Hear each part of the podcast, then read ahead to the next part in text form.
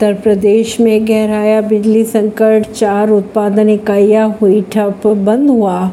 1925 megawatt का उत्पादन, बड़ी कटौती।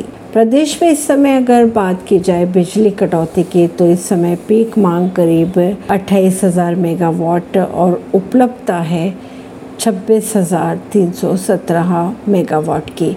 मेज़ा के उत्पादन इकाई नंबर दो में 15 अगस्त के बाद से छः मेगा वाट बिजली का उत्पादन बंद हो गया, जिस वजह से प्रदेश की चार इकाइयाँ ठप हो गई। इसकी वजह से 1925 मेगावाट बिजली उत्पादन कम हो गया। ऐसे में पावर कॉरपोरेशन ने ग्रामीण इलाकों में ढाई घंटे से ज़्यादा की कटौती शुरू कर दी है। लोकल फॉल्ट पहले की तरह ही नज़र आ रहा है। नतीजतन उमस भरी गर्मी में उपभोक्ताओं और किसानों में सिंचाई के लिए हाहाकार मचा हुआ है। परवीन सिंह नई दिल्ली से।